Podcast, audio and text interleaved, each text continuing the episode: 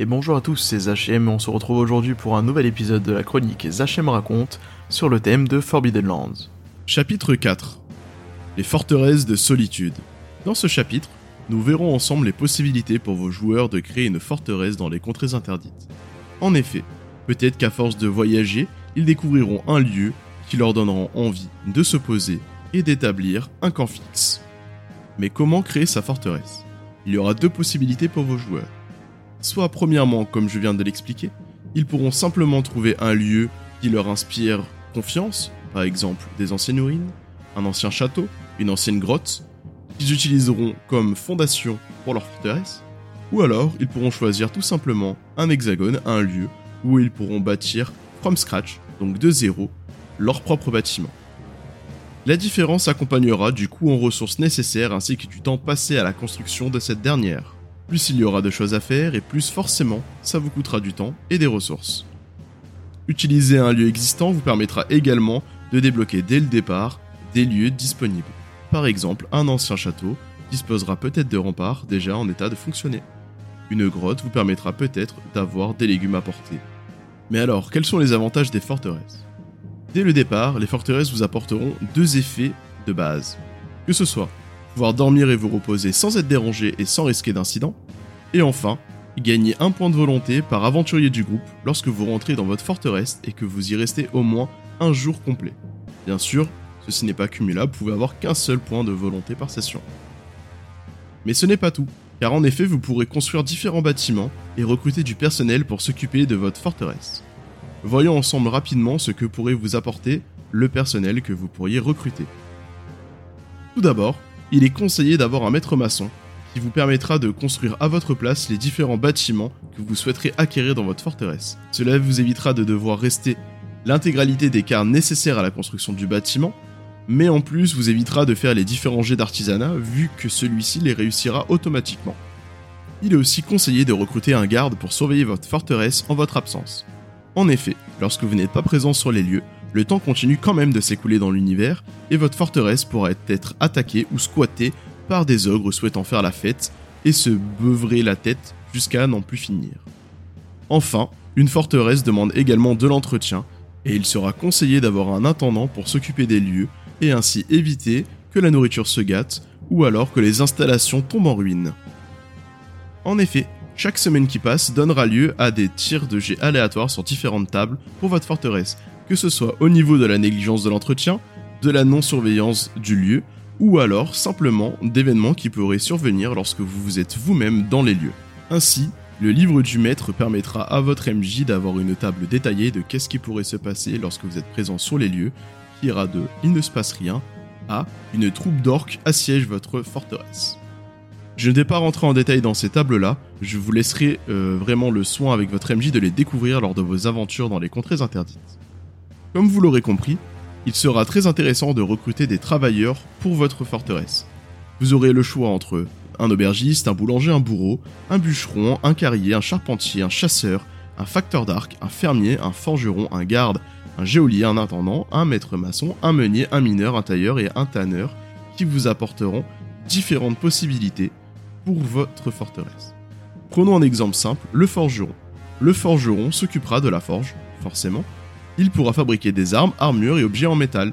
Il réussit automatiquement son jet d'artisanat, obtenant un 6. Chaque travailleur, qu'on appellera journalier, aura deux spécificités. Tout d'abord son salaire, pour le forgeron une pièce d'argent par jour, et une disponibilité inhabituelle. Pour le forgeron, ça pourra être également courant. L'idée de cette disponibilité sera de dire que pour recruter un tel type de PNJ dans votre forteresse, ce sera plus ou moins compliqué. Il faudra peut-être partir à l'aventure ou gagner en réputation pour permettre à des, euh, des artisans qualifiés de venir travailler pour vous. En effet, avoir une forteresse va augmenter votre réputation et donc la curiosité que pourraient avoir des personnes mal intentionnées ou bien intentionnées à votre égard, et donc pourra faciliter le recrutement de différents journaliers. Mais prenez garde, même s'il est intéressant d'avoir plusieurs journaliers, il ne faudra pas oublier de payer leur salaire. En effet, si vous ne payez pas les salaires des journaliers, ceux-ci pourront partir ou jeter l'eau propre sur votre réputation. Mais ce n'est pas tout, ils pourront également abîmer les lieux, et une table est donc prévue à cet effet pour votre MJ pour voir qu'est-ce qui se passe en cas de retard de paiement. Mais n'oublions pas un point important, Pour pouvoir occuper autant de journaliers dans votre forteresse, il vous faudra forcément des installations. Pour cela, vous pourriez construire des installations telles que une auberge, un hôtel, une bergerie, une bibliothèque, une boulangerie, une carrière, une cave à légumes, une chambre forte, un champ, des champs de tir, des cheminées, des donjons, des douves, une échoppe de tailleur, une écurie, une forge, une herse, un jardin, des marchés, une mine, un moulin, un pâturage, un pigeonnier, une porcherie, une potence, un puits, un rempart, un scriptorium, une tannerie, un terrain d'entraînement et une tour de garde. Comme vous en rendez compte, la liste est très longue et chacun des bâtiments ou installations vous donnera des avantages. Prenons en exemple l'auberge. L'auberge est une taverne chaleureuse et accueillante qui attirera des voyageurs venus des quatre coins du monde dans votre forteresse. Elle requiert d'avoir le talent pâtisseur. En matière première, 252 bois ou 500 pierres en fonction de si vous voulez bâtir en bois ou en pierre votre auberge. Des outils tels que scie et marteau, et masse et pioche pour tout ce qui va être en pierre. Le temps de construction d'une semaine, elle augmentera votre réputation de 1 et aura pour effet que chaque quart de jour où l'auberge est occupée par un PJ ou un aubergiste, vous pouvez convertir jusqu'à 12 lots de viande ou de légumes en un nombre équivalent de lots de nourriture. Et ceci n'est que l'exemple d'un seul bâtiment. Je vous laisse imaginer les possibilités avec l'ensemble des bâtiments que vous pouvez construire. Bien évidemment, vous pouvez voir avec votre MJ si vous avez des idées de bâtiments pour pouvoir les implémenter dans les contrées interdites et donc dans votre forteresse. Enfin, la dernière règle intéressante avec les forteresses concerne les assauts.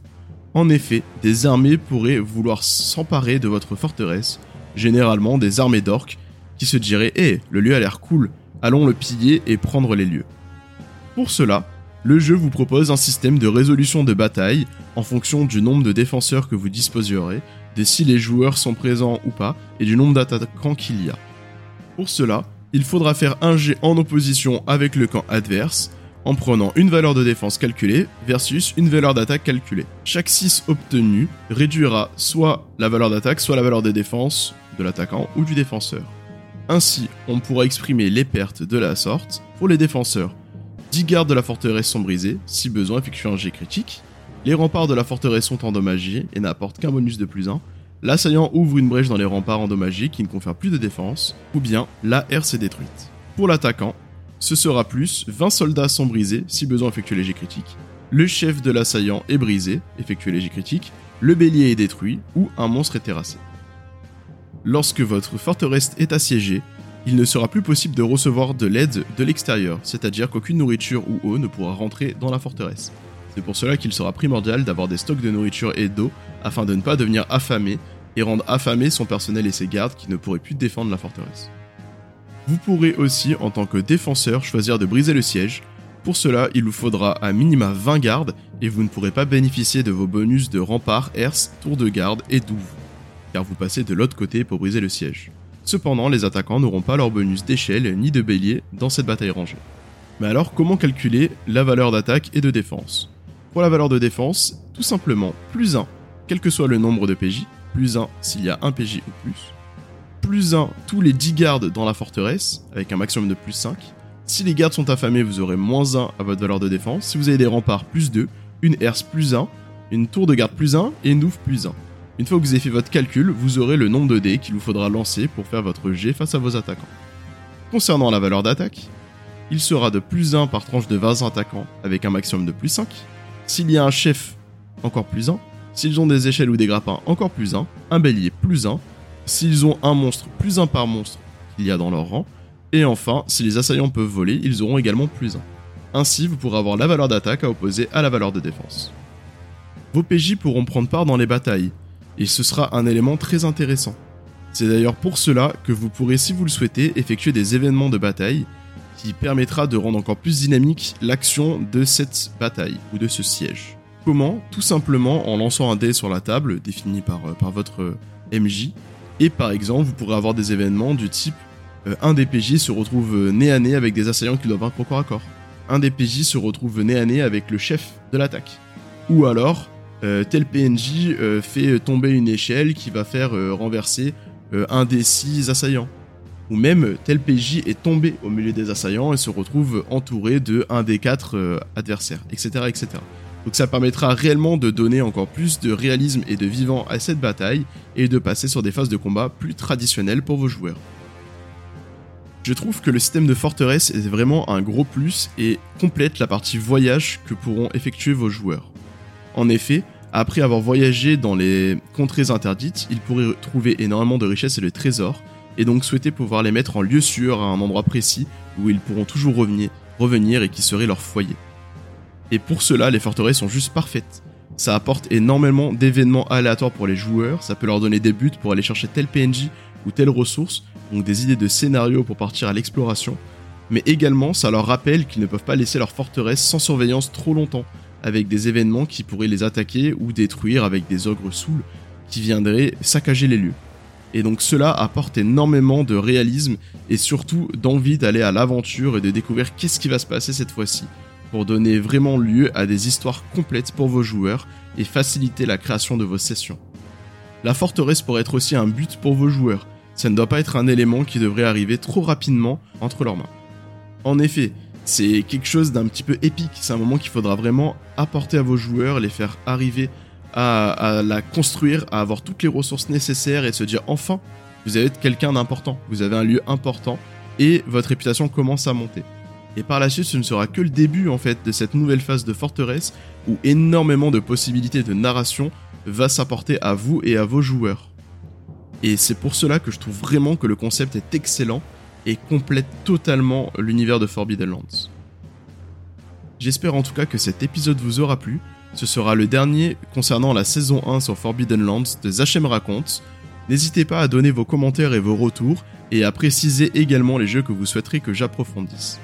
En tout cas, en attendant, amusez-vous bien et racontez-vous de belles histoires. C'était Zachem, à bientôt